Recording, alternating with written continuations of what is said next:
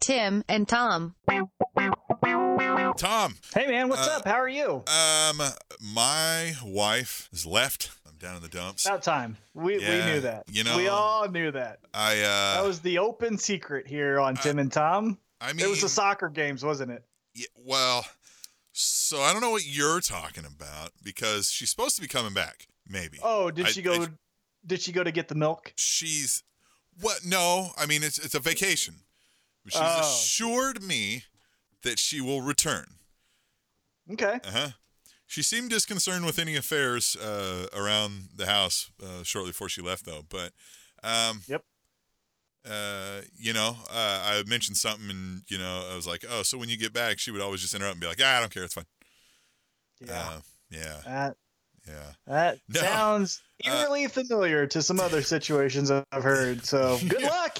Yeah, no, the uh, the wife is on vacation and uh, with you know on a girls trip with two of her best friends from you know forever, like, longer than she's known me, and I've started to realize that like I don't know what to do, Tom. Like I Podcast, I'm like, man. I'm like Podcast. ah, like I'm kind of going stir crazy. I'm like, oh man, it's an unhealthy addiction now, right? To, to my wife, whom I love very much. I'm like, oh man, I need to. Wow, I don't know how to function as a human, and it's not that I'm not functioning. It's just that like I'm used to being like, oh man, I did this. Oh, oh, yep. There's nobody here because the kids are Mhm. old enough to not care, right? They're off doing their own thing. They I'll, hate go, you, I'll be like, so, hey, yeah, what's up? And they're like, yeah, whatever. Yeah, they hate me, you know. Get out Uh, of here. yeah, they're like, what do you? Yeah, all right. They come down. They'll come down. They'll be like, hey, what are you doing? I'll be like, oh, I just. And they're like, hey, listen. So I need twenty bucks. And then I'm just like, I'm like, man, can you believe these? Oh, she's not here either. right. Is like, is uh, their first response when you talk, shut up? No, Like, hey guys, so shut up. no. I mean, it's it's uh. I mean, they say it with their eyes, Tom. they say it with their eyes. They say it with their ears too because they don't listen to anything. Uh, and then I got to take care of the five dogs. Who, fun fact, they have an unhealthy addiction to my wife. Right. So what happens when she leaves for long periods of time is they go to a corner and they hide and they wait. Right. I mean, they'll come out and they'll eat and they'll just kind of look around. And I'm like, you need to go outside, and they're like, yeah, I guess. I mean, they just kind of have that slow, like depressed dog mode about them. And I'm oh, like, I get it, dogs. I understand, man. I was like, I feel the same, dogs. like we're in the So- same boat. so I'm just, there's- you know. There's just basically a, a, a big old cloud of rain above the household, just hanging out until she gets back. yeah, it's actually been raining out there too, Yeah. right? And I'm like, Yeah. I'm like, oh yeah. So yeah, even yesterday, uh, she tells me quickly on, you know, it's, it's so it's five hour time zone difference, so that already makes it hard to to interact, right? Um, and then she's in Hawaii, which fun fact, a lot of places in Hawaii are still in like 1957 as far as like the communication technologies, right? There is next so she was like this one they had planned for three days they were going to this remote cabin they're going to do some hiking around waterfalls and volcanoes and stuff Hold on. Is she safe? Because isn't there a volcano just erupting? Yeah, um, they're not going to the main island at all, uh, which is where that is. Um, Okay, good. and there's been no travel bans to these spots, right? Uh, All right. I mean, so you know, so- it, she's okay until you know. I mean, she's going to get cancer ten years earlier than she would have otherwise. Probably, it's probably all that is from breathing in the sulfur, you know. But hey, it was Hawaii, man. So she tells me she was like, "All right, this was yesterday." Right, yesterday on Monday, as of this recording, we're recording on Tuesday. She's like, "Hey, all right, so it's you know blow by conversations that we have, right? Because they're moving, they're island hopping, they're doing a whole bunch of stuff." And she goes, "All right, well, listen, this is the the camping excursion." She was like, "This is really remote. They've got like a landline in the lobby of the hotel, which isn't open, only during business hours, right?" And she was like, "So." Uh, there's no cell, no internet. She was like, so you probably won't hear from me very much, if often, until Thursday. And I was like, ah! I was just like, man, this is torture. I was like, I don't know what to do now. I was like, I need to figure out hobbies. I was like, I got to do more stuff. I got to, you know, I could do dishes or something, but I'm not to do that until, you know, shortly before she gets home, right? Just do it all in one sweep because back to bachelor living as far as that's concerned, right? Um, just kidding. I, I make the kids do it. So, uh, other than that, you know, uh, I've been sitting around staring at the walls, you know, wondering, uh, you know, well, I am sorry back. for you. no, it's fine. You know, sorry I, you. I, I did get out and do some, uh, you know, work on the land over the weekend and that sort of stuff. And we were supposed to have a soccer game that got rained out, so it'll be this weekend. But uh, other than that, man, just just wondering what to do with myself. I feel like that should be on your tombstone. What's that? Tim Rayner working on the land. Wondering what to do with myself. yeah, I feel like that should be your that should be on your headstone. Tim and Tom. So what I did was way more entertaining than that because oh. I still have my significant other because she didn't leave me yet. She hasn't figured will. it out yet. Not right? yet. Yeah. She still hasn't figured it out. But man, I tell you what. So it was Saturday night. I tell you what, if you were a or if you are a combat sports fan, you were in combat sports heaven Saturday night. So this is the uh, what you had on your plate Saturday. You had Bellator 199, which featured King Mo versus Ryan Bader in the heavyweight tournament, which is so stupid because it was a middleweight facing a light heavyweight at heavyweight, but it was fun because it's a freak show. Why not? Then you had on pay per view UFC 224 with a main event of Amanda Nunes versus Rocky Pennington. It's Raquel, but she goes by Rocky. Rocky Pennington. That was a lot of fun. In Brazil, it was an all Brazil card, basically. Um, at least one fighter on the main card was from Brazil. The first fight featured two Brazilians, one in a retirement fight. Vitor Belfort, by the way, uh, as I tell you more about what happened on Saturday night. Side note Vitor Belfort had his last fight um, at UFC 224. His debut with the promotion was at UFC 12. That should tell you how long he's been fighting. Jeez, that's a long time because you're what like 200 something now, right? 224. Yeah. Now, for anybody not in the know, these are not annual, obviously. Yeah, obviously, Right. but they're they're at a once a month clip, so that should tell you how, how long he's been in the sport. But he has retired for now. He'll come back eventually because money talks, and he's a draw. But then on ESPN, Top Rank Boxing, and I am an MMA fan first. However, boxing is a sport that I love. It is not number one. MMA is number one. But again, boxing I appreciate and I grew up with. Uh, watching, you know, the golden age of heavyweights, in my opinion, with Riddick Bowe, Evander Holyfield, Mike Tyson, all of those guys. But there is a boxer right now from Ukraine, Vasily Lomachenko. He is 12 and 1, which in boxing, if you have one loss, it's like you're already done. But he's not. He is a wizard of a boxer. Fought at 135 pounds, became the the quickest fighter to obtain two titles in boxing history. He's a two-time champion. He beat Jorge Linares in Madison Square Garden. It was on ESPN. This guy, I tell you what, even if you don't like boxing, it's just captivating. His footwork. He's a dancer. Uh, an ESPN writer, and I can't think of his name, but an ESPN writer said that uh, Lomachenko has the greatest footwork in all of sports, better than Antonio Brown, better than LeBron James, better than uh, Floyd Mayweather, better than Anderson Silva, better than uh, who's a hockey player, uh, Ovechkin. You know, all of those athletes. They said ESPN consensus written by this one writer, but the consensus among amongst ESPN staff is that Vasily Lomachenko has the greatest footwork in all of sports. And I tell you what, if you watch it just for a little bit, you will be amazed. So I got to be in hog heaven with my combat sports between. Bellator 199, UFC 224, and Top Rank Boxing on ESPN. Oh, ah, it was it was nirvana for me. Yeah. It was just the best. I loved it. Also, I saw an incredible movie. So I told you how a couple weeks ago I saw Avengers Infinity Wars, which Yep. was really good, right? Yep. No, no spoilers still because still there are believe people- right, but um, it's very good. Won't give you any spoilers on what happened because you know I get money's tight sometimes, and you got to wait a couple weeks before that uh, matinee showing goes to five dollars. Totally Yeah. get it. But I saw another movie. It was called A Quiet Place by Mhm. that uh, guy that did The Office. Yeah. I forget his name. That guy, and uh, his wife Emily Blunt, I believe is her name. She was in it. They play a married couple in the movie. 95 minutes or so of just you're on the edge of your seat. Ugh. Man, it Is is crazy, huh?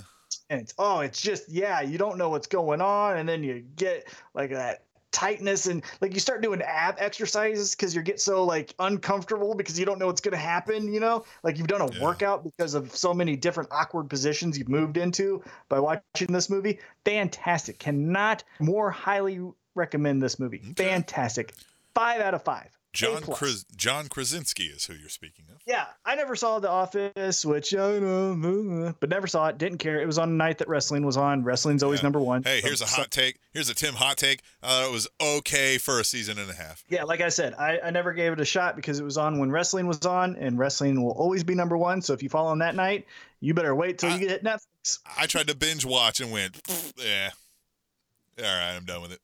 Lost interest. Well, this movie will not make you lose interest. This movie was fantastic. Apparently, he directed the movie too. That's cool. Which oh, he's good. Uh, he's good, Yeah. and he was one of the bright parts of The Office. He's funny, it's just the shtick became old, but yeah, I mean, he's good in anything I've ever seen him in, and so yeah, to see his artistic uh, vision will be neat. Yeah, it was incredible. Very, very good movie. So that's what we did for this week. The reason why we're recording on a Tuesday night instead of our typical. Wednesday or Thursday is because Thursday morning I will be in Washington D.C. with Yeah. my beautiful girlfriend Emily. So we're going to be going amongst the National Mall and. Smithsonian and all of those types of places. Um, since my wife has left me, and we discussed that she will eventually leave, you know, your significant other will eventually leave you. Um, Mhm. you guys aren't taking like separate flights and meeting there, are you? Ooh. Uh, you, you don't even know, do you? She's booked the flights, huh? You don't even know, do Yep. you? Yeah, I don't even know I'm knew it. Yes, she's just like, oh, here's the itinerary, and you're like, oh yeah, that'll be great, and you're like, man, I wish what is wrong on yet? I, I need to get, and you're thinking something else, and she's trying to tell you all the details, and and you don't know, and then yeah, I'd be like, what do you mean we're taking separate flights? I thought we were going together. I'd be like, no, no, it's fine. I'll meet you there. Just go ahead, get the hotel, use the card I gave you. Mm-hmm. Yeah, no, I um no, my phone won't work. Nope. Just I'll be there. I Trust will me. tell you. I will tell you uh, a real concern, though. It's not really a real concern, but it seems to be that this always happens in some aspect of a trip that I take. Yeah. But there's always one thing that gives me a little bit of like uh, anxiety right before we go. Yeah. And this time around, it's Southwest Airlines. Have you seen all of these stories about Southwest Airlines loses air pressure and uh, has to make an emergency landing, and then that one person got sucked out of the, Yes. the window? Yeah, Ugh. that's all been Southwest. And guess what we're flying? Uh-oh. Unite. No, I'm, Yeah, I'm kidding. yeah. Southwest. so, Yeah. but yeah, so we're flying Southwest. So that's a little bit concerning. I know we'll be fine. So, ladies and gentlemen, this may be the final episode of Tim and Tom. Next episode might be Tim. just Tim. Just call Right. it that. Just Tim. Hey, actually, you know what? If I die, which I mean, eventually I will, but if I die before you, which that also could easily happen, Sure, I got a great podcast idea for you. You ready? Okay, yeah. It's called the Silent Movie Podcast. What you do is you play clips from silent movies, and then you get the actors to talk about them. Yeah. Except I actually, I actually did. Well, actually, I, I I did some prep for this, and I, I got a clip for you. Are you ready? Okay, yeah, yeah. Uh-huh. Here it is. All right.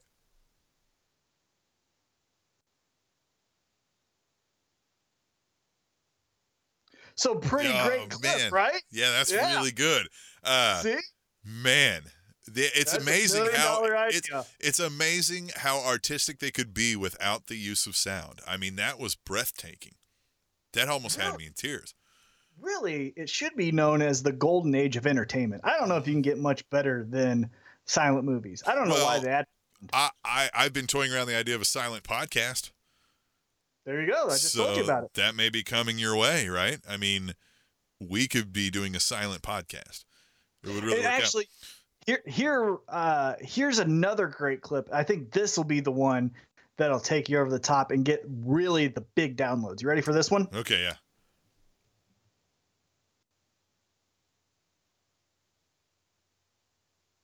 And scene, right? Yeah. That one was great. That's a good idea. All right, Yeah. Tom. Yeah, uh, well, that's great. Uh, what are you going to DC for? By the way, I did mention to my wife uh, that you mentioned that like you'll probably die before her and before me. Uh, as I was discovering, like, oh man, it's I don't know what to do with myself. I was like, I'm gonna have to die before you because I'm not gonna be able to handle it. And I was like, you're Oh, gonna yeah. have to, you know. I was like, this, you're just gonna have to be the one that's tough. Yeah, if like, there ever if there's ever a situation where like Emily's on her deathbed, I'm jumping out of a window.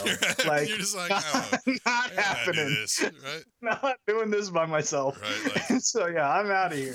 Uh, yeah, no way. yeah. So, all right, DC. So you're gonna go there, and you're gonna you're going there to lobby Congress. Yep, I'm gonna get some real change. I'm coming in as an outsider, and I'm gonna take on the swamp and drain that swamp. Please do. Right. Actually, uh, what I'm doing is we're probably gonna go to the National Mall. We're gonna go to the Smithsonian. Or we're gonna probably go to the uh, Spy Museum. Obviously, hit up the big Lincoln Memorial. Uh, we're kind of wanting to sit in on a session of Congress. Mhm. Uh, we tried to go to the White House, but unfortunately, when we booked the trip, the like second thing we did after the flights were booked were uh, or was put in our background information so they could do the check on us. And they said, "Hey guys, you checked out, everything's great, but we're full." And so that sucked. I really wanted to take a tour of the White House, especially now, because man, how cool would that be if I took a tour of the White House and Trump gets indicted, like in the same breath? That Yeah. would be so cool. Like if you were there and saw him getting like arrested and led out of the White House, oh, that would be terrible for America, wouldn't it? Oh, and you'd give me witness to that. no, Yeah, that'd be yeah, no, so great. yeah. Actually, you know what's kind of crazy is so I took a tour of Yankee Stadium. Mm, Uh. I've taken a tour of this is the old Yankee Stadium, not the new current one. Sure. Uh, even though it's not that new, it's been around since 2009. But you know what I'm saying in comparison to the other one. Taking a tour of Yankee Stadium, da, da, da, da, da, going in the locker rooms. Here's Jeter's two lockers. One's for him. The second one's all for his uh, fan mail, which is a real thing. Um, all these great things, sitting in the dugout, walking on the field, all of that stuff. As we finish up, if you remember the baseball player Jason Giambi, yeah. he was walking in and there was a ton of media. And i was like what is going on? Why is there that much media? And you know me i'm Yeah. not shy. And so i just walked up to a guy with the camera. I go excuse me did he get traded? What's going on? He goes uh, we're doing a press conference. He's about to admit to all of the steroid uh, abuse that he uh, was a part of throughout his baseball career. I was like no and he's like yep. And then i kind of look over yeah, and I kind of look over, and he's like with his family, and he's like tearing up, and I was like, "This is so cool! Like, Look at this guy. His life is ruined, Yeah. and I'm here, and I happen to My- be here. and my life is so great. Look at the contrast. I am awesome. Yeah, so that was cool. So hopefully, the next time I take a tour of the White House, something happens like that. That'd be cool. But you, yeah, unfortunately, you, you should have went to comfort him and you should have said, "Look, man, uh, here's some solace you can take. Is that in one man's pain, in contrast, can become one man's pleasure. Whereas your life is crumbling and it's going to play out in front of national television." But I happened to be here when it happened. So think of my great story. Yeah, so we're, we're not taking a, a tour of the White House right now. So eventually we will. But yeah, for this one, uh, we're leaving on Thursday, coming back on Sunday night. Going to enjoy some nice barbecue. Uh, they've got some good seafood places, some good jazz spots we're going to check out. Uh, we're taking a night tour of the National Mall so we can see like the Lincoln Memorial lit up at night and Yeah. stuff. seen it, Weather they said isn't going to be the greatest, but hopefully it'll be decent. Um, so yeah, looking forward to it. It's going to be a great time. Tim and Tom. the New Jersey uh, Supreme Court essentially stated that sports betting, and we're going to give you a condensed version. If you want to read the real story, go Google it. You'll find an article. But basically, this is what's happening. Sports betting now is legal. Now, this is by a state by state basis, so it's not a uniform regulation from California to Florida to New York to Texas and everywhere in between. It's just going to be state by state if they choose to do it. New Jersey looks to be the first state to capitalize on this. Big shock, Atlantic City wanting to gamble. Um, But now it's it's essentially ended prohibition. You know what I mean, for lack of a better term, for sports betting. And now the floodgates are open. And first question to you, Tim, is what's your initial thought when I tell you Supreme Court says it's unconstitutional not to allow sports betting? Your first reaction is I think it's a good thing uh, for it to to not prohibit something that wasn't even being prohibited, obviously. I mean, they did it in Vegas. It just made it a hassle for anybody to try to do it, uh, but they still clearly did it by a lot, and then they're doing it in illegal forms uh, throughout. So, yes, you might as well. Now, will I think that we'll have any sort of, you know, I, I mean, we'll get into more deeper economic stuff, I guess, about it uh, as we delve into this. But I mean, I think that it's a good thing in that regard, right? Like, come on, guys, sports betting is happening. It can help our economy, obviously, if we, you know what I mean? Like, if we regulate it properly, if anybody listening over there. Uh, you know what I mean? Not that they tend to do anything properly, it seems, but Right. uh, you know what I mean? Like, so yes, this should be a good thing. So my first reaction is I'm going to make a lot of money off of UFC fights because I rarely pick those wrong. Right, I I like think about myself first. So We're going together. I'm gonna make just the picks Yeah. you go, and I'm gonna be like, all right, cool. exactly as you should, and maybe we t- can turn that into a segment once Missouri allows uh, sports betting because I will definitely be doing that. But here's my that. concerns. Yeah, definitely. I think that'd be a great idea. So here's my concerns though. This is where my my brain went to right off the bat. First off, if you have a sports betting problem, the first thing you did was just stay away from Vegas, right? So Right. like, hey, I struggle with gambling. I don't need to be in Vegas. That's, you know, the prime spot. But now it's in your backyard.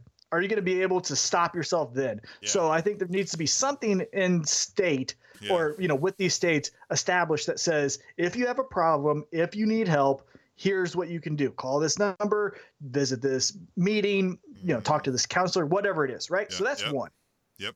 two is again i think it's awesome for the professional sports right professional fighting professional basketball professional football uh, professional baseball i think all of those are amazing because it's an exhibition really because that's what sports are um, and we should be able to have fun partaking in what they're doing, right? Yeah. Now at the amateur ranks, that's where it's going to get shady, right? So if you're a Mizzou guard from Springfield, Missouri, and a guy comes up to you and says, "Hey, I need you to only score eight points when you've been averaging 20 against, you know, K State."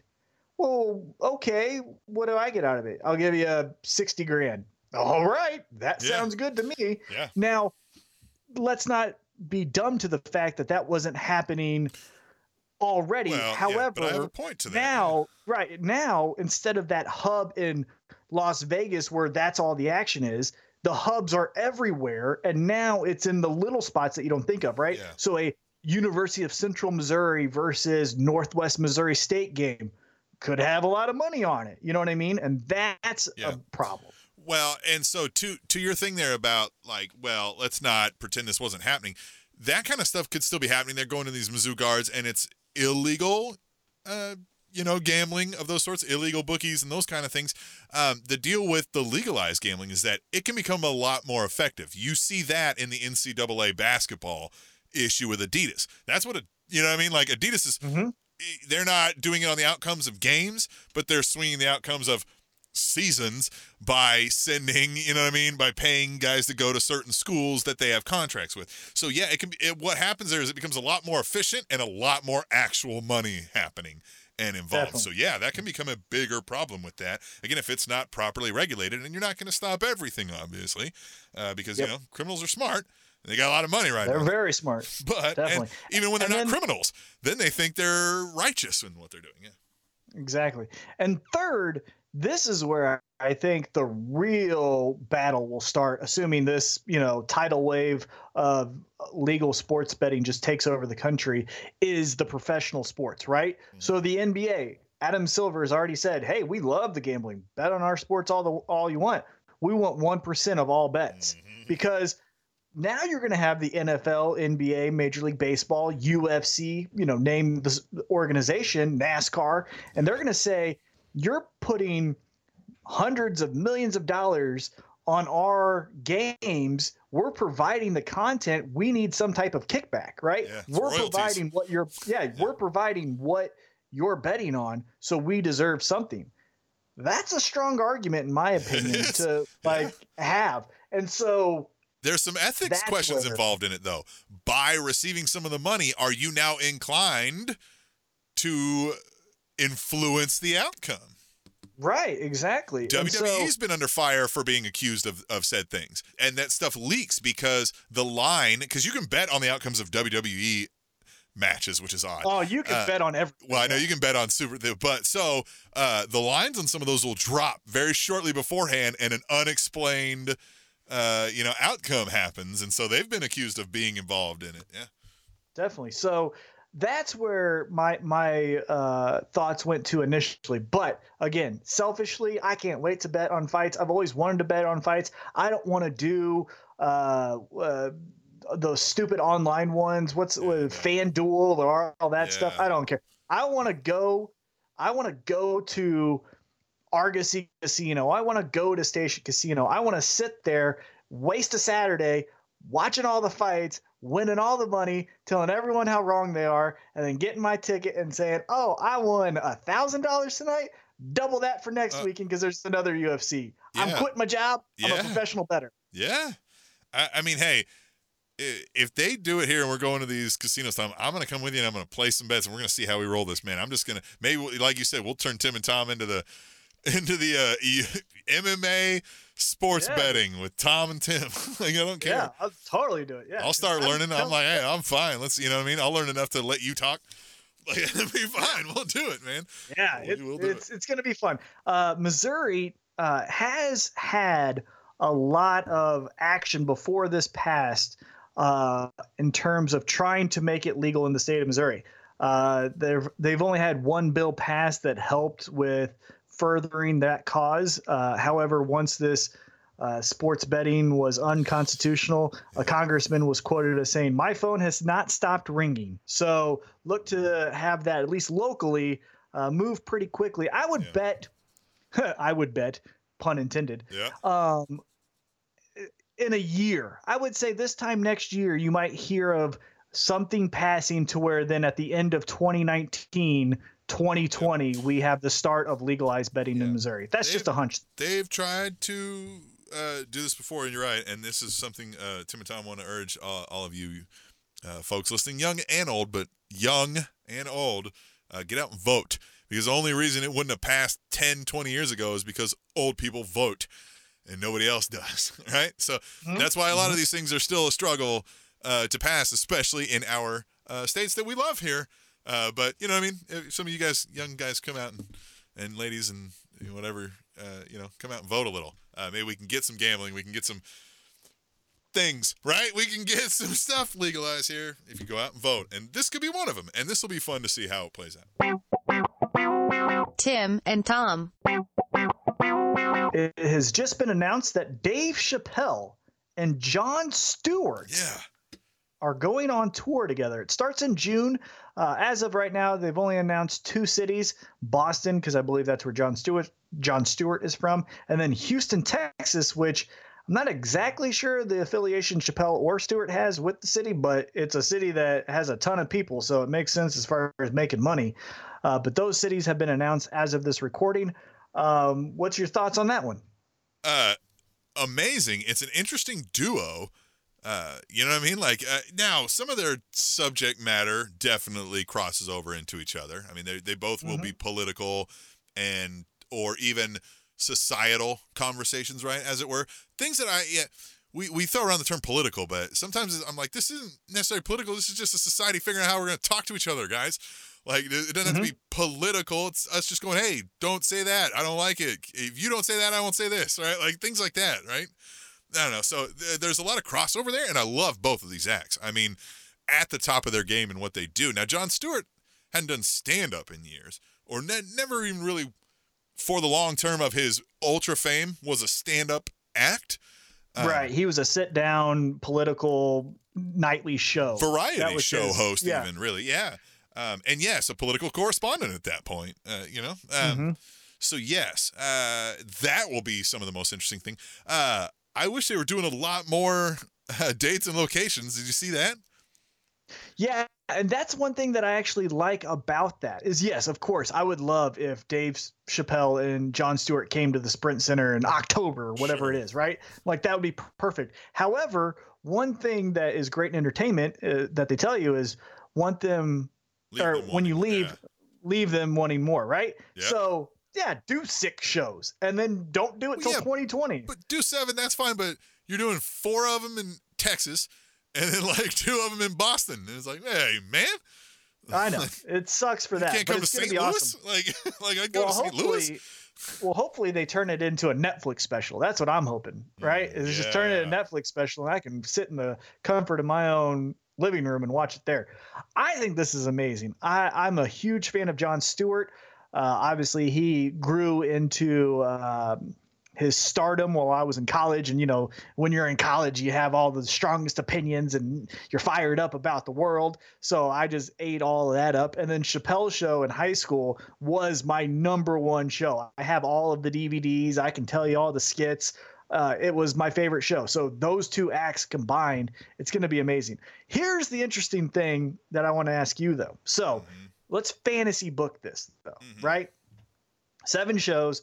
I don't know. Uh, half of it, or you know, sixty percent in Texas. The other is in Boston.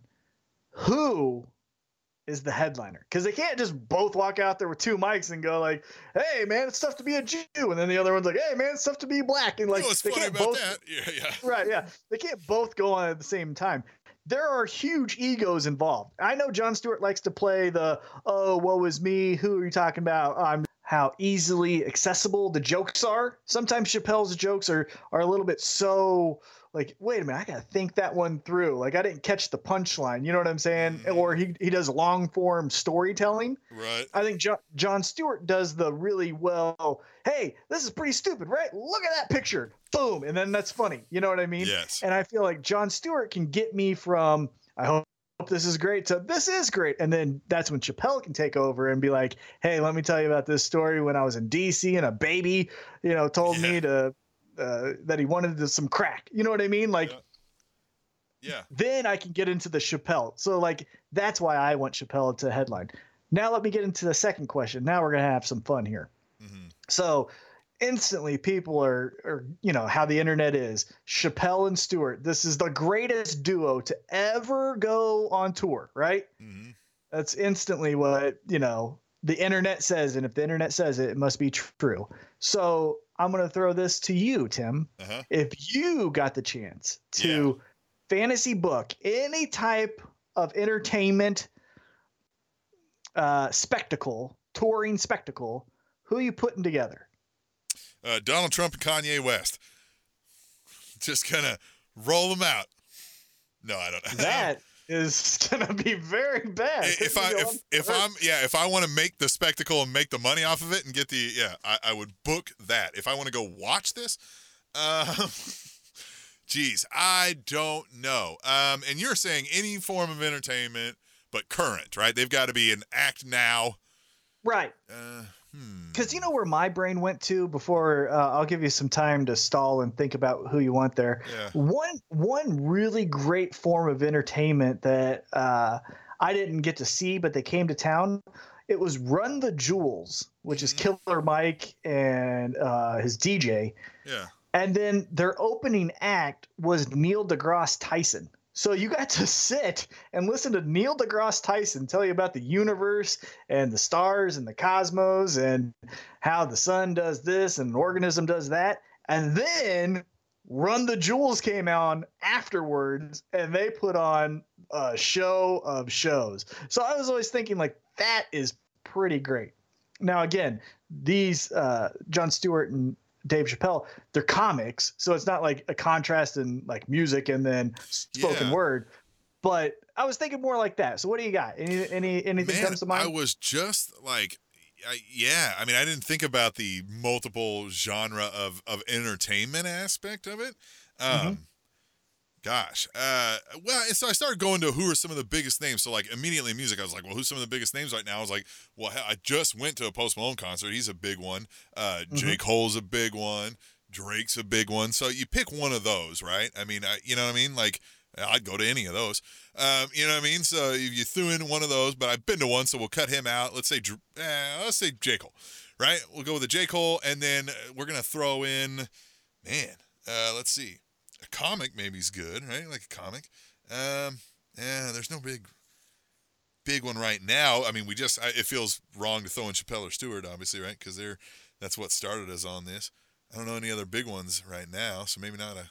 Yeah, this is tough. So man. this is what I'm doing. This is what I'm doing. I'm Yeah. going co- comic mus- musician, right? yeah, that's what I was thinking. Yeah, So I'm doing Bert Kreischer as the opening act, and I'm doing the guy that you saw, Post Malone, as the headliner. Because for those who don't know, Bert Kreischer is a stand-up comedian, has been killing it for Yeah. years upon years. He's known as the Machine. Yes. He's also the guy that is uh, Van Wilder is based on. So that should tell you a little bit about the lifestyle he's li- lived up until now. He obviously he's a father now, married, so he's settled down a little bit, but he still gets crazy. He still has a ton of awesome stories.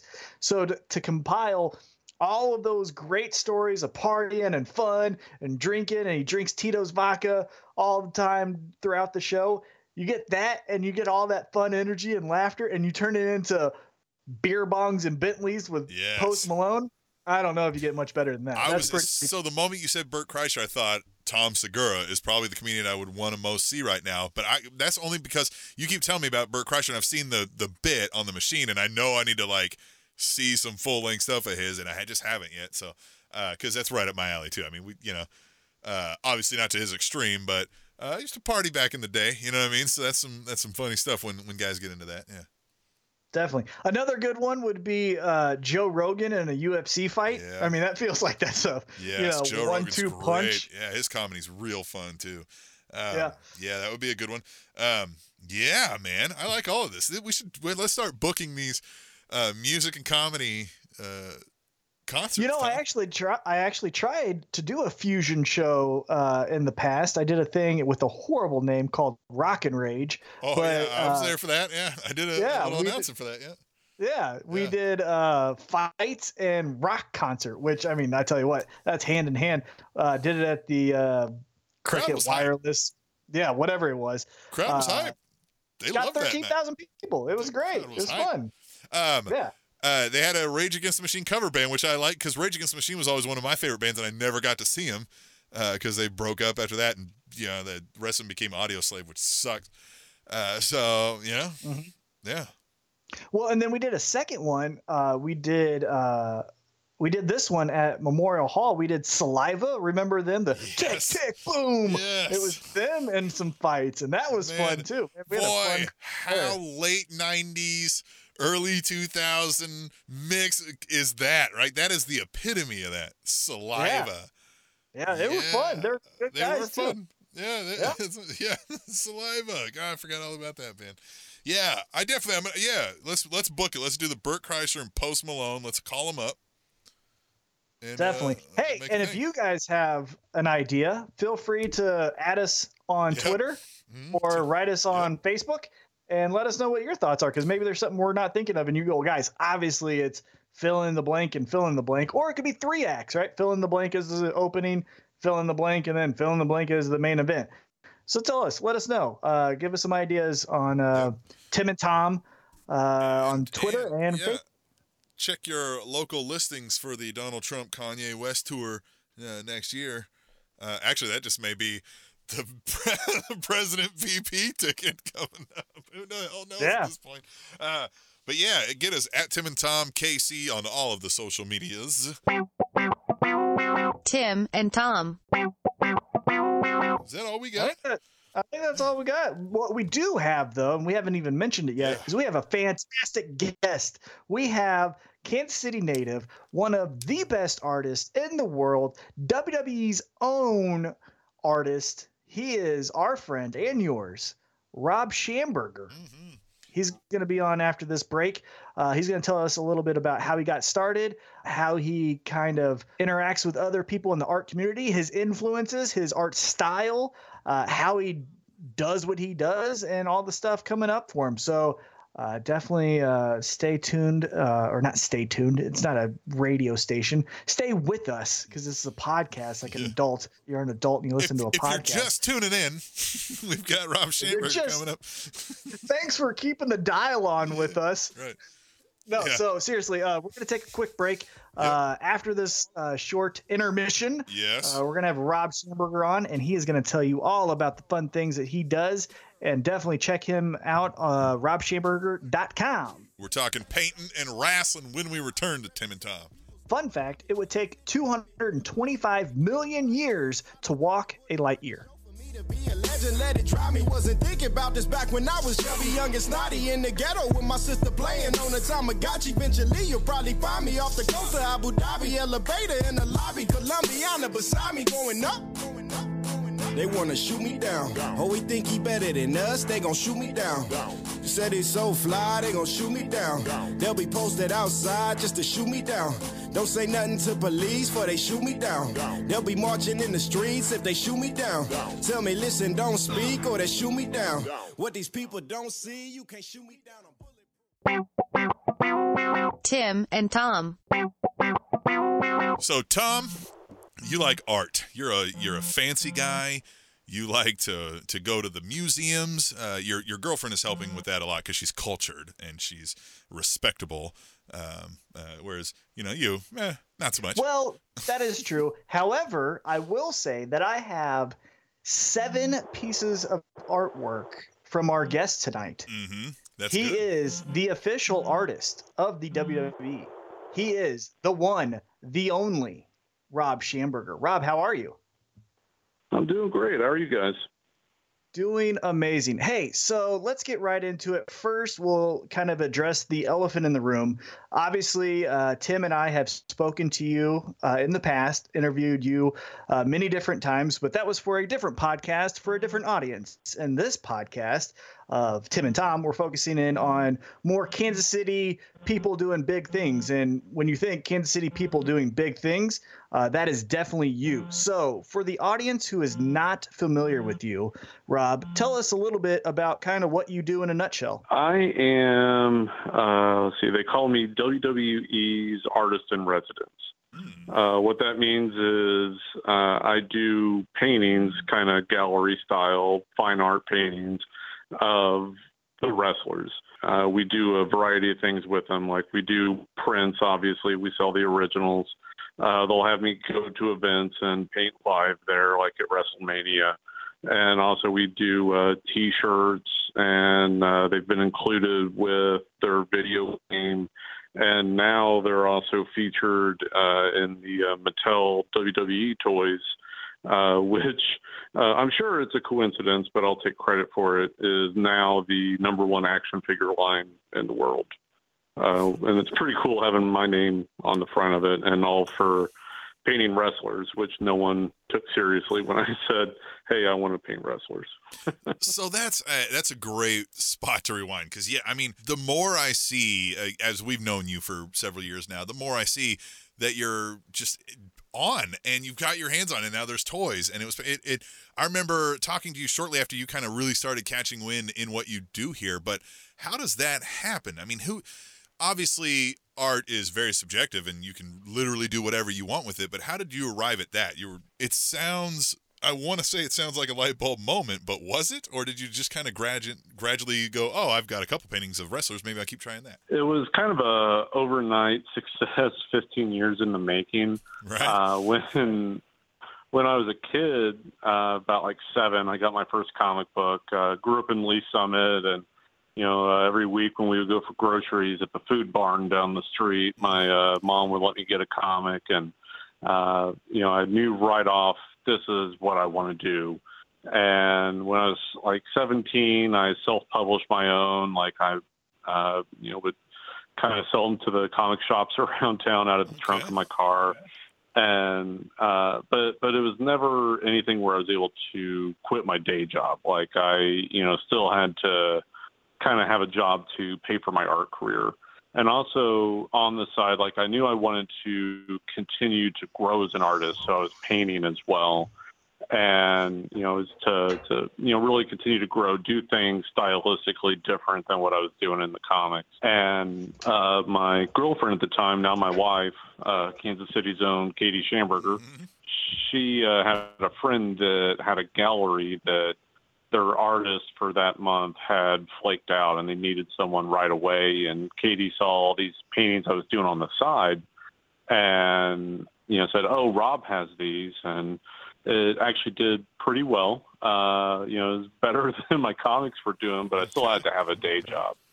And I was trying to figure out like what it was that was keeping me from really standing out because I felt the quality of my work was just as good or better than you know most of the people around town, but I just couldn't stand out. And I realized it was my subject matter.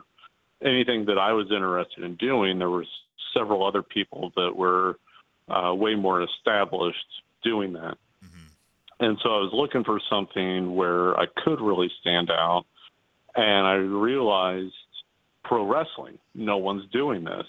And uh, it just like took off like wildfire, like right after I started on that. It is an amazing story there because it, it, you didn't go. I mean, I saw and, and know you enough to know that you didn't like start making some wrestlers paintings and then just go to WWE and go, look at my paintings. They're better than anybody else doing this, right? So how does that grow into getting into actually affiliations with the WWE? Because there's people doing fan artwork, but obviously you're at a next level. How does that get noticed? Uh, it kind of goes back to like uh, when I did that first comic book and I was selling them out of the trunk of my car. It was it was the hustle. It was uh, going out there and getting the work right in, in front of physical eyeballs and so I was doing a lot of wrestling type shows uh, and events, and you know would reach out to the organizers of these different things and would show my artwork there. Uh, also online, I would you know put up a painting of of whoever, say Stone Cold Steve Austin, and Stone Cold would retweet it out or whatever to his followers, and so I was getting online attention and kind of got me on the radar, but also uh, it was at a museum event, the National Wrestling Hall of Fame up in Waterloo, Iowa. Uh, I had uh, reached out to them and they let me show my work there. It felt like a good fit, a wrestling museum, wrestling artwork, right? Mm-hmm. And mm-hmm. there I met uh, a couple WWE executives, uh, Jim Ross and Jerry Brisco, and they saw the work and they saw that as professional. And I think they wanted to see if I was a fly by night thing or if I was serious, and also kind of the the quality of who I was. And so over the course of the next year, I stayed in touch with both of them, and you know did work for for each of them like on a personal level, and would talk with them, and come around to the the following year where they're doing their Hall of Fame event again and uh, the guys are there and, and I catch up with them and, and Jim actually even offers he's like, I will call Triple H. Uh, for those that are listening and don't know, Triple H is kind of the guy running WWE now. Mm-hmm. Uh, he's like, I'll call Triple H now. He's like, you are ready. And I'm like, actually, Jim, I'm not. There's a few business things that I need to get in place first before I feel the company will really take me seriously. Mm-hmm. And I think that uh, it could have really backfired on me, but I think it made Jim take me a little more seriously.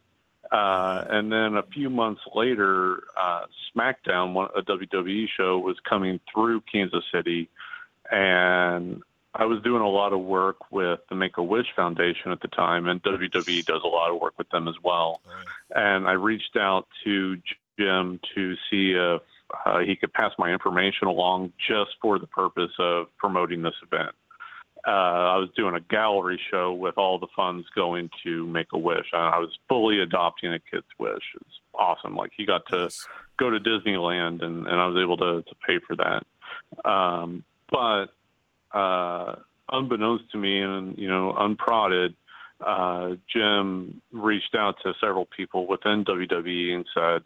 Uh, yeah, you want to do this thing with Rob, but also you want to really work with him.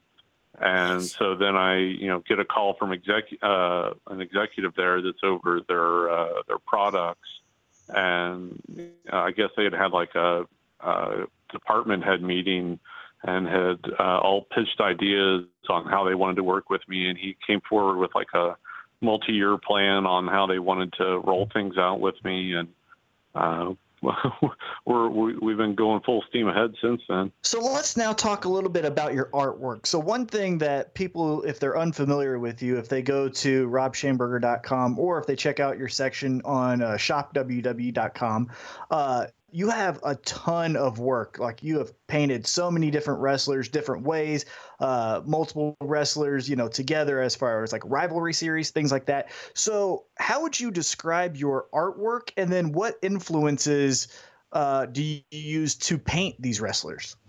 As far as what style, I always have a hard time saying that. Um, I just kind of make the work that I feel best represents that wrestler's personality and the the feeling of what it's like to watch them more so than just what they look like. Uh, it's it's representational, but I put a lot of other elements in there to you know create a different energy and vibe for each one. Uh, the materials I work with, majority of my paintings are uh, watercolor with ink. Uh, going back to that background in comic books, almost all comic book art is done with ink. Uh, and so, you know, that's uh, a heavy hand in what I do.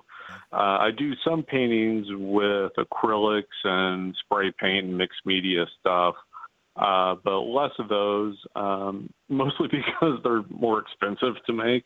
And I'm still kind of growing this market because no one was doing wrestling art before me. And so uh, a lot of my audience, I'm uh, still uh, kind of educating them on what it is to collect art and even how to look at and appreciate art. Uh, you know, that can be really intimidating to some people. And uh, so that's something I'm working on as well. Another thing to kind of follow up on that is with the WWE right now, uh, and this is kind of going into the woods a little bit here, but the WWE keeps signing new talent. It seems like you know every new week we ha- we have an EC3 or a Ricochet or an Adam Cole. Someone's debuting or someone's moving up from their minor league system NXT to the main roster of Raw and SmackDown. But as an artist, do you get a little overwhelmed? Artistically with there's so much talent to paint. I mean, legitimately, it feels like every week there's someone new you could paint. And meanwhile, you know, your backlog is is growing exponentially because all these guys keep getting moved up to the main roster. Uh, there is definitely an awesome challenge. Um, uh, WWE is uh, a form of entertainment where there's new characters all the time just by the nature of it. Uh, you know, there's certain people that will be like the storylines will be uh, more centered around them, but there's also you know fresher talent, new wrestlers that are going up that chain ideally, you know, like climbing that ladder to make it to the top of the company. Um, but also that allows me, as someone who's kind of chronicling this, to uh, do fresh paintings all the time because almost every one of these wrestlers, or probably all of them, uh, they're someone's favorite wrestler. And those people want to see them represented with what I do. Also, uh, I try to, uh, you know, uh, selfishly, I guess, build a relationship with a lot of the younger talent because I don't know, you know, some of them could become top guys. Right. Uh, like when I first started with the company five years ago now, uh, Roman Reigns was had only been there for about a year. Right. Uh, on on the main roster, and now you know he's the guy that they're making all the storylines around, and uh, Seth Rollins as well. Um, and I was able to, uh, you know, like develop a relationship with those guys early on, and also, uh, uh, you know, WWE's really shifted things now to where uh, the women are equals to the men, and there's even the possibility that in the next couple of years, you know, they always talk about who's the face of the company, right? Like you look back, like Hulk Hogan and Stone Cold Steve Austin, The Rock, John Cena. Uh, right now, uh, it's up for debate uh, obviously, they're putting the effort into Roman Reigns, but I wouldn't be surprised if the next face of the company is a woman's.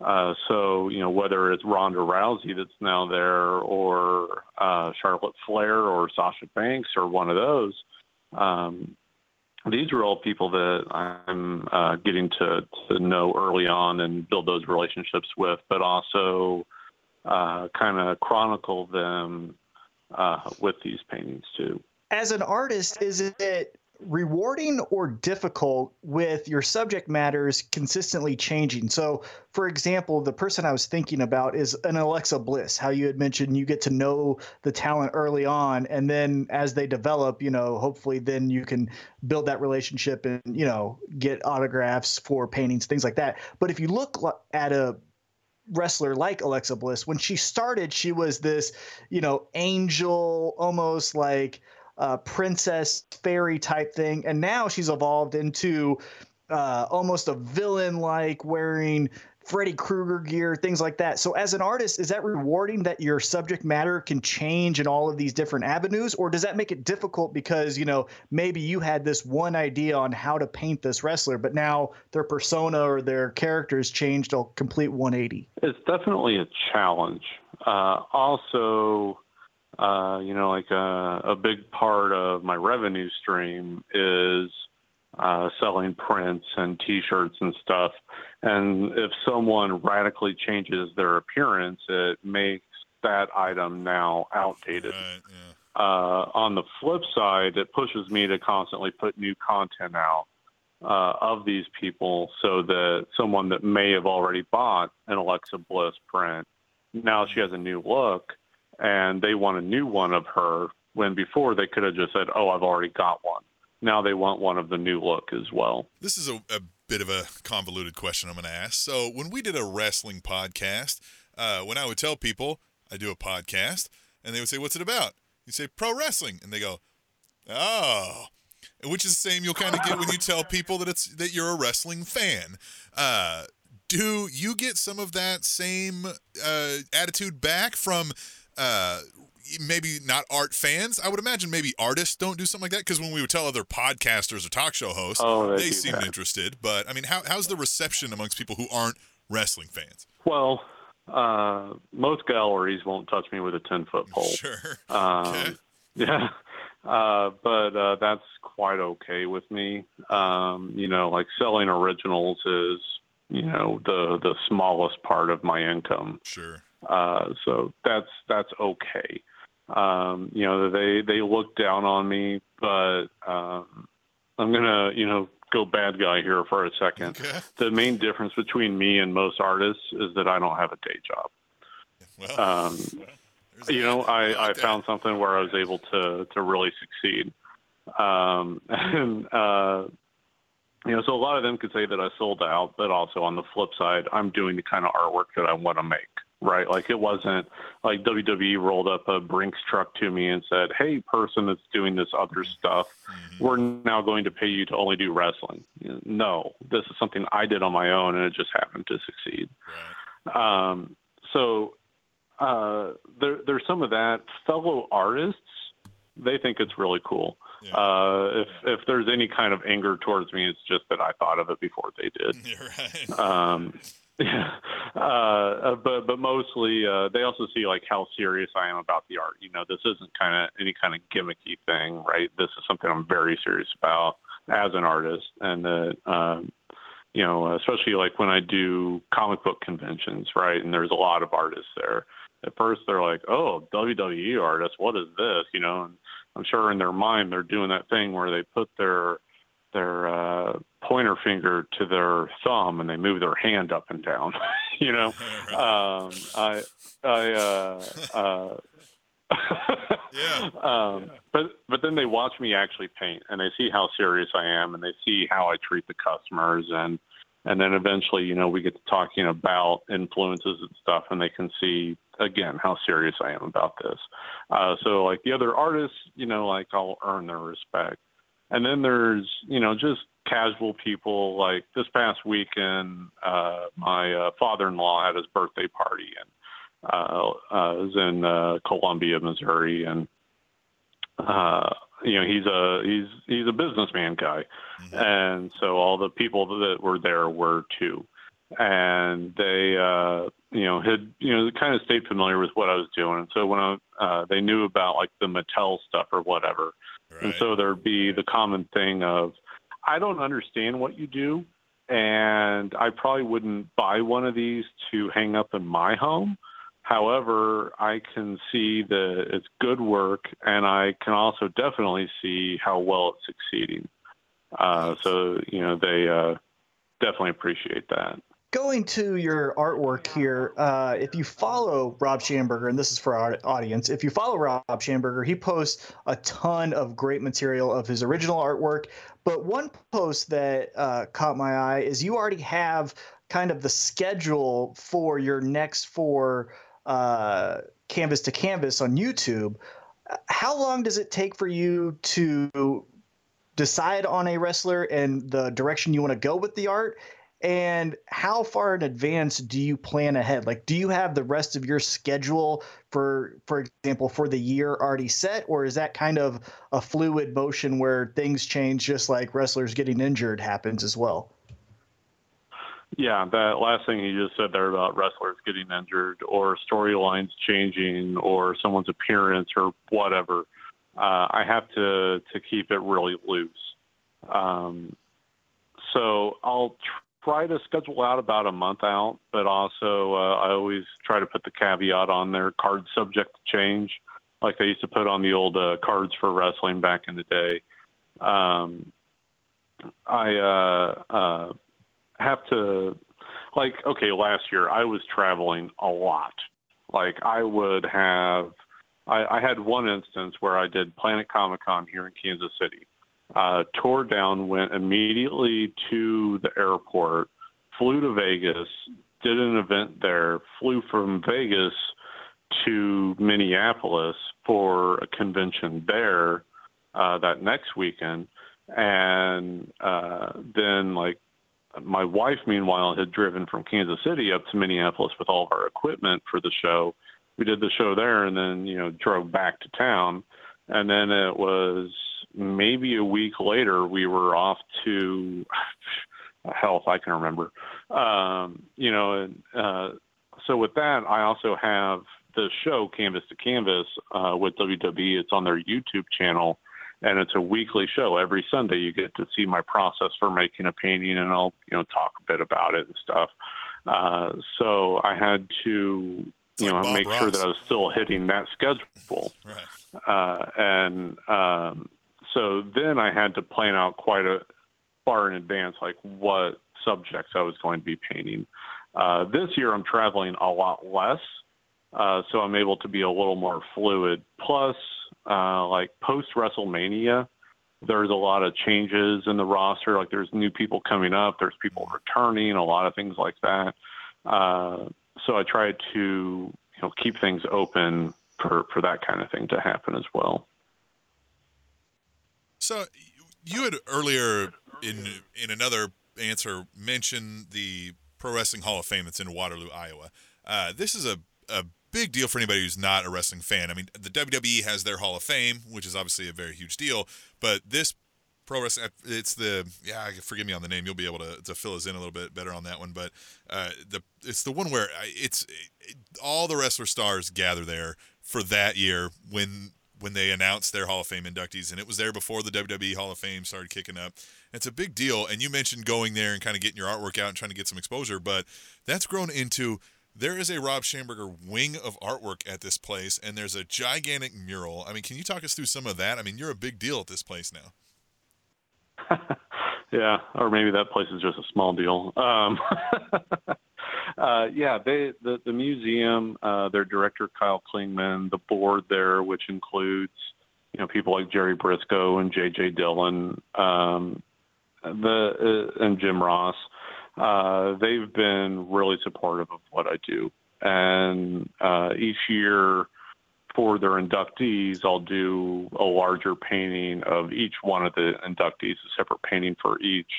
And over the years, naturally, that's that's grown. And yeah, they did me the the massive honor of giving me my own section at the museum uh, at the time, I did, when I did the the mural for them, it was the biggest painting I'd ever done, uh, 12 foot by 8 foot. It's it's a monster, and actually for their next Hall of Fame event, which is going to be at the end of July, uh, they're about to go under a major renovation, and they surprised me with this offer that uh, you know they're going to have to take down most of their exhibits in August uh, for this renovation. And so they asked me if I would be interested in for the the event at the end of July to actually do a takeover of pretty much the whole museum.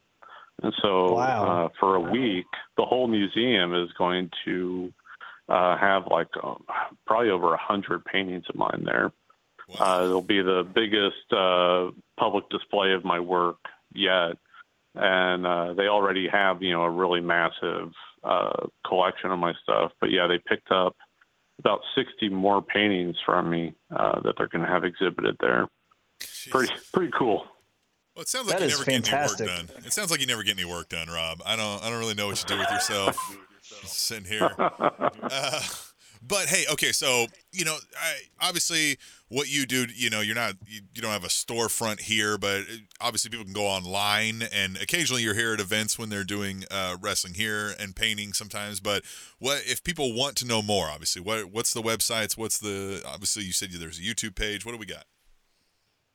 Yeah, uh, my main website is robschamberger.com. That's R O B S C H A M B E R G E R dot. Uh, my uh, Twitter and Instagram is at Rob Schamberger.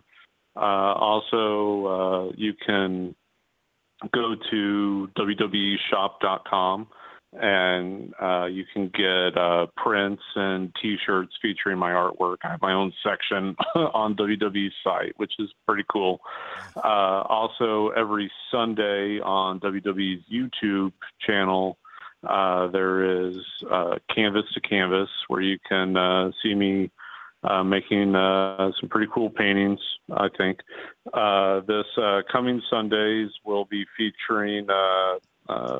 Shayna Baszler, uh, who went from MMA to uh, uh, now uh, she's in WWE's developmental and she's the female champion there. Uh, pretty excited for people to see that one.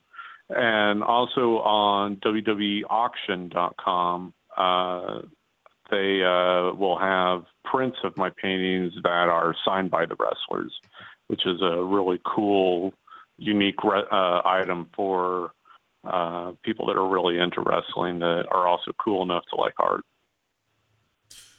Man, it- well, I mean, we I th- feel like we said it. Rob's super busy, super successful, uh, really good at what he does, and we're probably getting in the way of him getting some of that done based on the schedule that he uh, that he mentioned to us. So, Rob, we want to thank you for coming on. Obviously, uh, we've known you for a long time, so it, it it felt pretty easy to ask you, but we really appreciate you coming on and spending some of your time with us, man.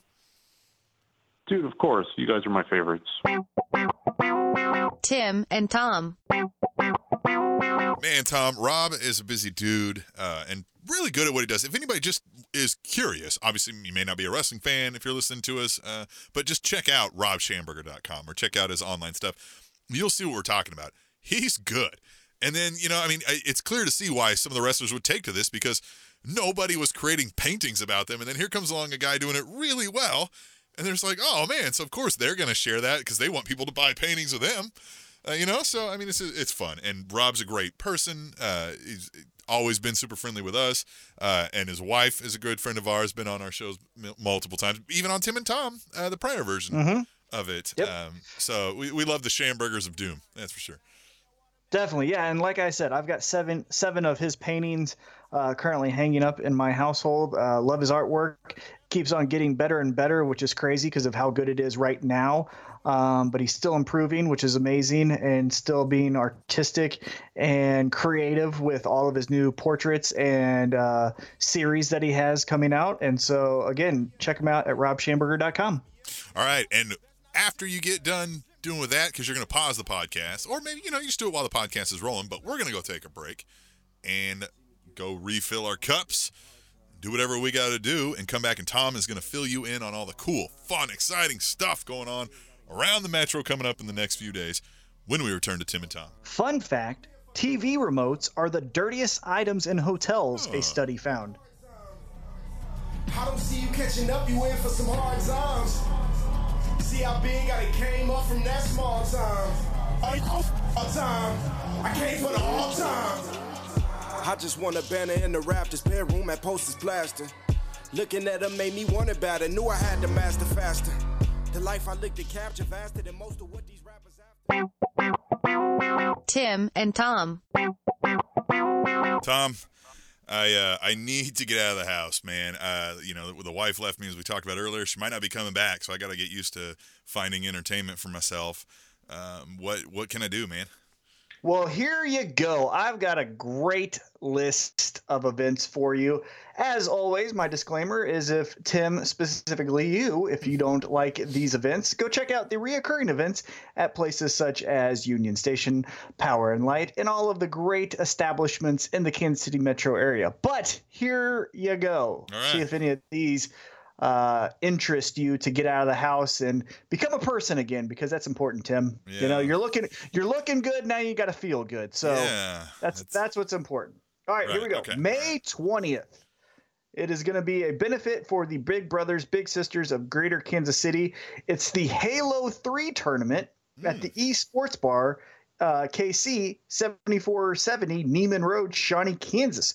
are you a Halo fan?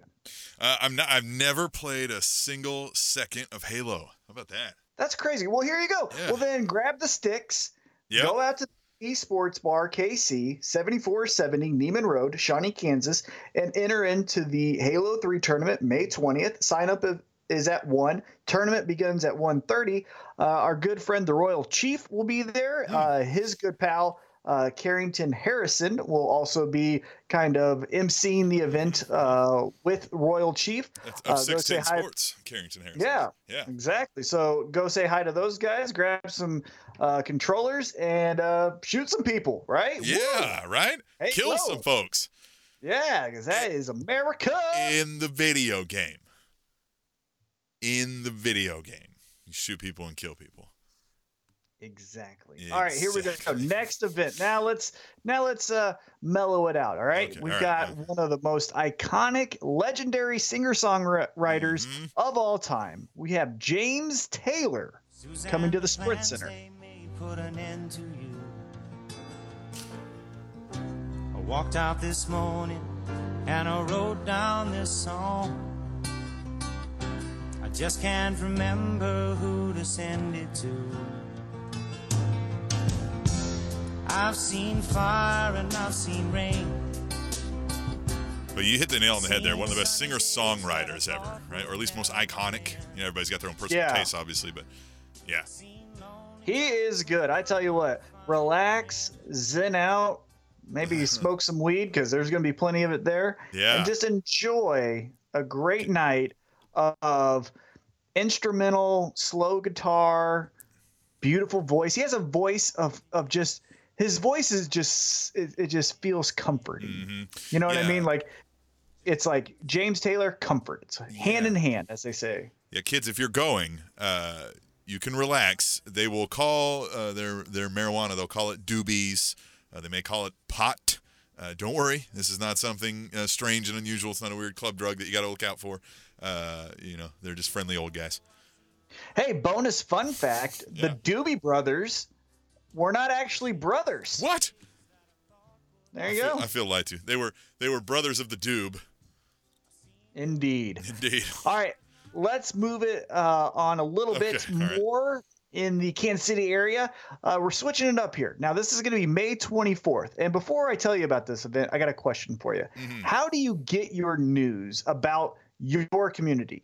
Mm. How, like, how do you, how do you, in, how do you uh, take the information that's happening around you and then get it in front of your face?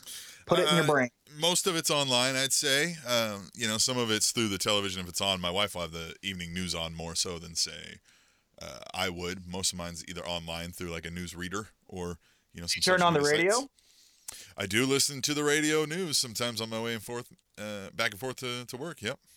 Well, here we go. We got a great event. This is going to be Thursday, May 24th. Starts at 6:30, goes till 8. It's going to be at the Kansas City Public Library, the Oh. Plaza branch. That's going to be 4801 Main Street, Kansas City, Missouri. It's called Breaking the News: KC's Changing Mediascape. Now, this is going to be looking at how people in the area take news in, right? So, are they t- turning into a radio station? Are they going through phone apps? Are they looking at online feeds like a Facebook or a Twitter? Uh, do they turn into a or tune into a, uh TV program, or do they just do the old fashioned pick up a newspaper and read that? Because that's crazy.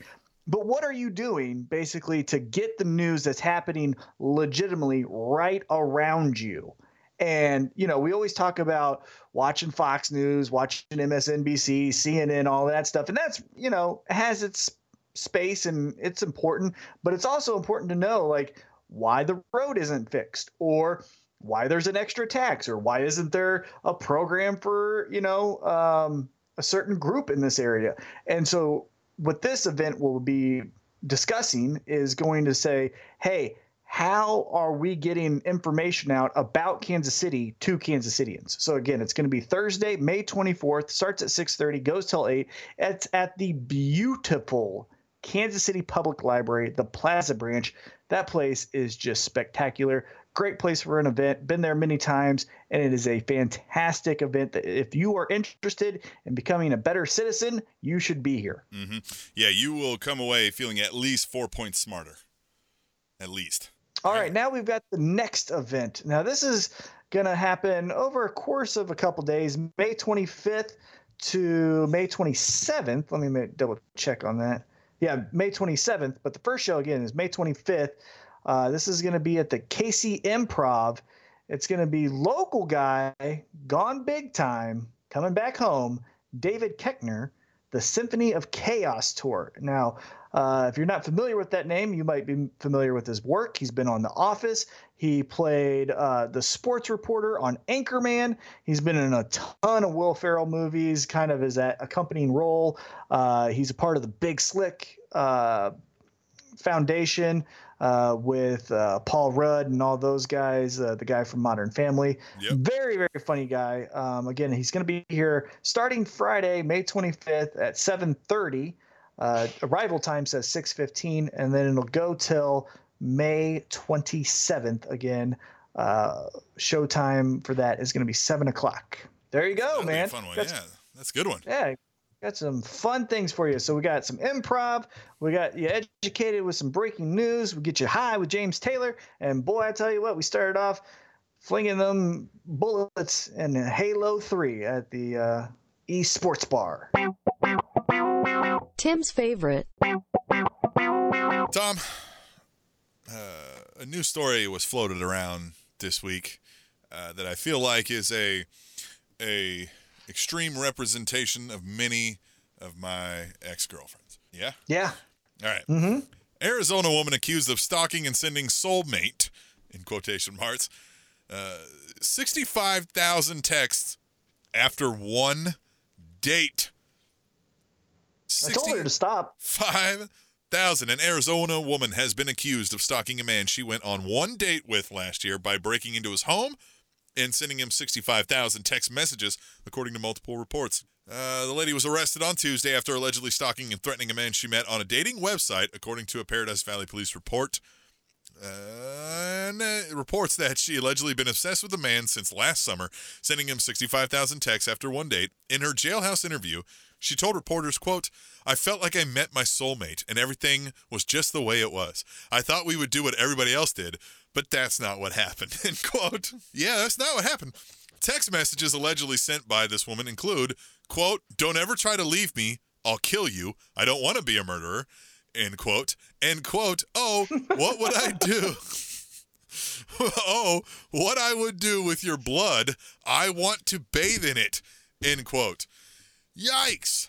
How many did after 65 don't you like block? I don't like maybe she still sent 65,000 He didn't get them. Yeah, she probably sent the sixty-five thousand, but he probably only got. Hopefully, he blocked her number after fifteen. So- you know, like when asked by reporters Thursday why she sent the victim thousands of texts, she said, Because it made me find out all my information. Loving him selflessly brought me his information because everybody just wants to take. But if you just give and you don't stop giving, you will all of a sudden receive a lot. This lady is out of her mind. This is what fun. a. I guess, man. I tell you what. So now that you're single again, watch out for these girls. I'm not single. All right. Well, not yet. Uh, tell Swim Trunks to read this story because he needs to know. So, when asked by reporters if she was crazy, the 31 year old said, quote, No, I am the person that discovered love. End quote. So there you go. 31 years old. Uh huh. Thirty-one How years you old. A functioning person in society with oh my goodness. Hopefully she does a job that doesn't interact with Well, people. yeah. like, how does somebody get to this level without?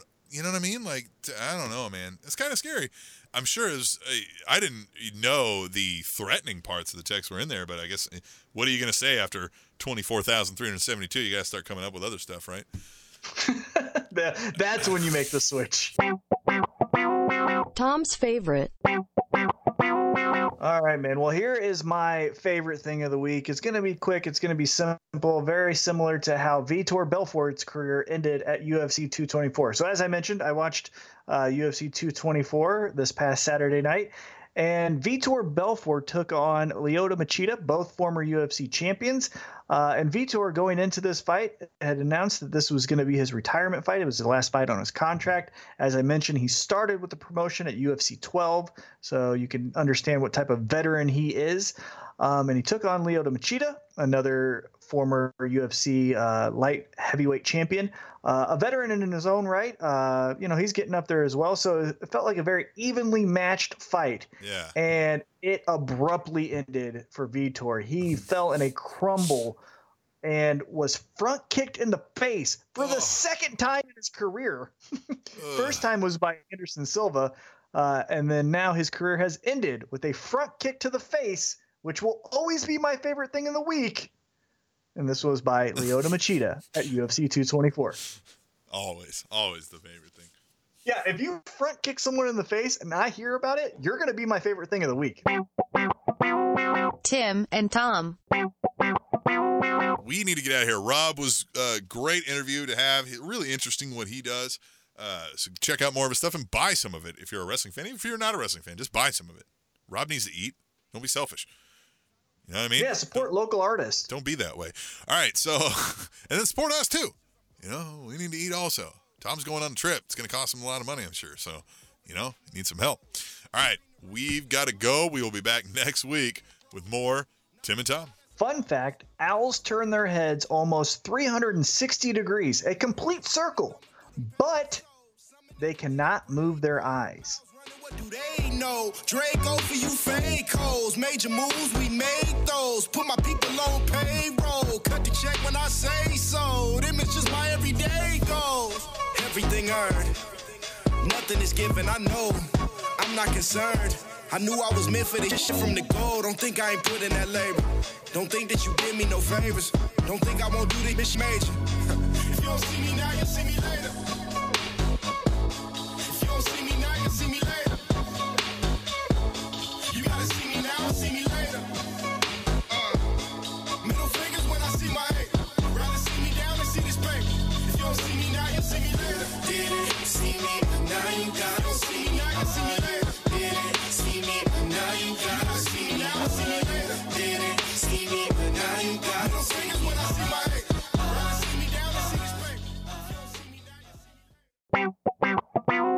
Tim and Tom.